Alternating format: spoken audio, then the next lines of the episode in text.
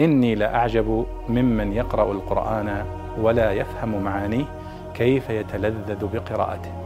كيف يتلذذ بقراءته. يقول الله سبحانه وتعالى ولما جاء موسى لميقاتنا وكلمه ربه قال رب أرني أنظر إليك.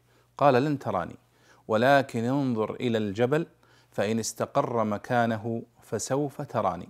فلما تجلى ربه للجبل جعله دكا وخر موسى صاعقا. ما معنى تجلى دكا صاعقا؟ هذه كلمات قد لا تكون متداولة ومعروفة.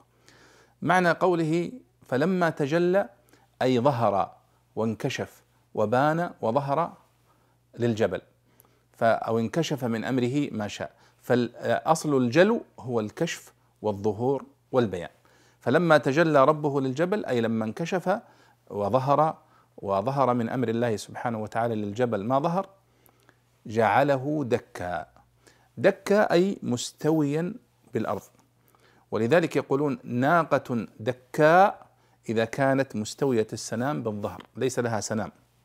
فيقال ناقة دكاء فكذلك جعله دكا أي جعل هذا الجبل مستويا على وجه الأرض. وخر موسى صعق صعق أي مغشيا عليه من هول ما رأى. صعقا أي مغشيا عليه من هول ما رأى. فإذا تجلى بمعنى ظهر وانكشف وبان ودك مستويا بالأرض وصعقا أي مغشيا عليه عليه الصلاة والسلام من هول ما رأى. هذه هي معاني هذه الكلمات الغريبة.